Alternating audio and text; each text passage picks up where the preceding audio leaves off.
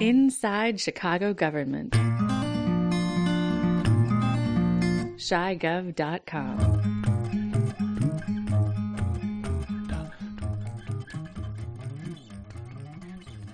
Welcome to another in a series of interviews with Ben Joravsky. I'm Dave Glowacz. Ben writes on government and politics for the Chicago Reader. He's here with me today. Welcome to the broadcast. Thank you, Senator. Today we're talking about an article that you wrote that appeared in the Reader on February 16th, 2017, titled Going for Broke. Online it's called How the Trump Administration Could Bankrupt Chicago Public Schools. Mm-hmm. Let's go back to the beginning. The Chicago Board of Education passed its 2017 budget that assumed that it had received this $215 million that you just talked about from the state, which it would then use towards a pension fund payment. Mm-hmm. And the General Assembly passed such a bill last November, Yeah. only to have Governor Bruce Rauner veto it in December. Rauner said that the legislature didn't fulfill an agreement for pension reform. There's been so much back and forth on this uh, between members of the General Assembly and the governor's office. I looked back to see, well, where exactly no this agreement, yeah. well, the only place I could find it was in a statement made by state Republican leader Christine Radogno in July.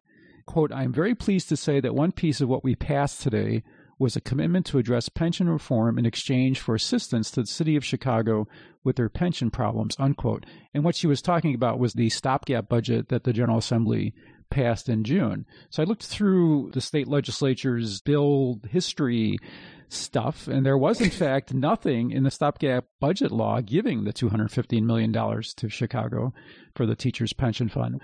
What did happen, though, was a Senate bill called 2822 passed the House on June 30th of last year, and it sat until November 7th when the Senate passed it, and that was the bill that Rauner vetoed. Apparently, the legislature didn't learn a lesson from the Blagojevich years, where it was widely reported that Speaker Madigan would not take any oral commitments from Governor Blagojevich. He insisted that whenever an agreement was made, it was in writing. Well, apparently, this commitment wasn't made in writing, is the way I'm getting it. So later, it enabled the Democrats to say, "Uh, What agreement? Yeah. So, what do you think about all this? Well, I think that you could lose your mind trying to uh, keep track of all the, the maneuverings that go on, machinations that are happening in Springfield, and, and it seems to change from day to day.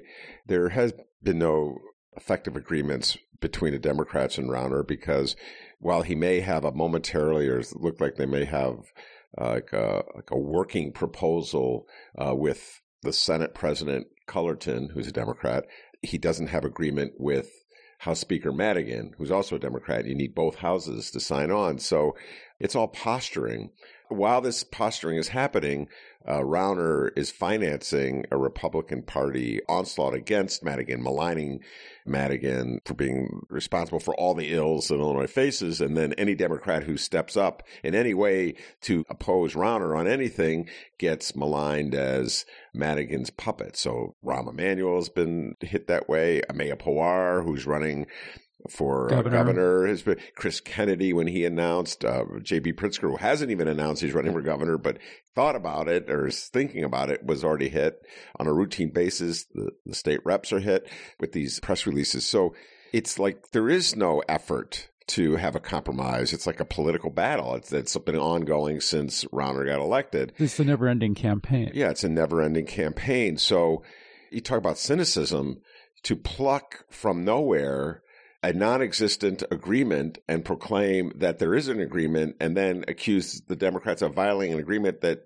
never was actually reached is almost as cynical as demanding that the city of Chicago abide by pension reforms that the state Supreme Court has already ruled twice they can't make. That's why I've come to the conclusion that Bruce Rauner wants Chicago's public schools to go bankrupt. Either that or he's insane. So take your choice. Although one could say by wanting them to go bankrupt, he's insane. So really no difference. There's a certain teachers union official who calls him a sociopath. Yes, the great Karen Lewis says that. So to this stew, I added Trump in this column that we're talking about because he's threatening to dilute the amount of federal funds that cities like Chicago get by siphoning them off to more private schools or voucher programs. Lord knows what he has in mind. He hasn't really stipulated it specifically. So there could be a further reduction in public funding. And that's why it's a very serious moment for public schools throughout the country, but particular Chicago, because unlike, let's say, New where Rauner lives, they have currently the ability to tax their way out of this through property taxes. Because their property taxes are so high. Their property taxes are so high and their obligations, their other property tax obligations are relatively low. They don't have a TIF program, for instance. so, um, you know, they don't squander money on stupid things. So we're really under the gun. I don't see any way out right now other than um, defeating Rauner in 2018. I don't even know if that will enable us to solve our problems because I don't know if Rauner is defeated, who will replace him and you know what positions uh, the new governor would have, but I don't see any other way out of pending bankruptcy. We have a couple of billionaires on deck, so uh, no problem there. Check that one. I see the state of Illinois and the city of Chicago locked into these bizarre political games that don't seem to have any logical or rational end results. It's not strategic in terms of growing revenue. Yeah, unless the strategy is to bankrupt Chicago. The only logical conclusion I can reach looking at the contradictions that Rauner embodies in his school funding proposals is that he wants the system to go bankrupt.